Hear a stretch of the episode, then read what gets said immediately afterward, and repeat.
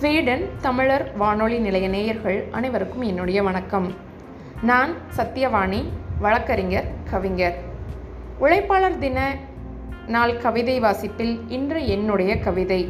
தலைப்பிடவில்லை ஆனால் வாசிக்கும்போது அனைவருக்கும் புரியும் என்ற நம்பிக்கையில் இதோ எனது கவிதை. முடியும் என்ற முதல் வார்த்தையில் தொடங்குகிறது முடிவில்லாத உழைப்பு. குப்புற துடைக்கும் குழந்தையில் அரும்புகிறது உழைத்தாக வேண்டும் என்ற புரிதல்.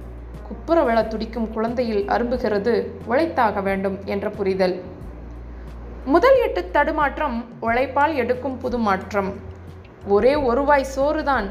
உழுத வயலில் உழைப்பைச் சேர்த்து நாற்றாங்காலில் நாத்து பிரித்து சேற்றாங்காலில் வேர் தொடுத்து ஊன்றி வளர உரமிட்டு காடு செழிக்க களைகள் பறித்து பயிர் வளர பாதுகாத்து உயிர் வளர உணவு திரிக்கும் உழவன் மனையும் நெல்லை உயிர் வளர உணவு திரிக்கும் உழவன் மனையும் நெல்லை களமிறக்கி காய வைத்து அண்டா நீரில் ஊற வைத்து அவிச்சு எடுத்து அரைத்து அரிசி மணியாக்கியதா எல்லை?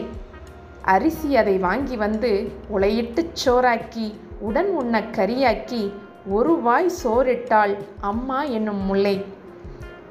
அரிசி அதை வாங்கி வந்து உளையிட்டு சோறாக்கி உடன் உண்ண கரியாக்கி ஒருவாய் சோறிட்டாள் அம்மா என்னும் முல்லை. உழைப்புதான் உருமாறி உணவு என்று ஆச்சு. உண்ணத்தான் உழைப்பதாக நாளும் இங்கு பேச்சு. உழைப்புதான் உருமாறி உணவு என்று ஆச்சு.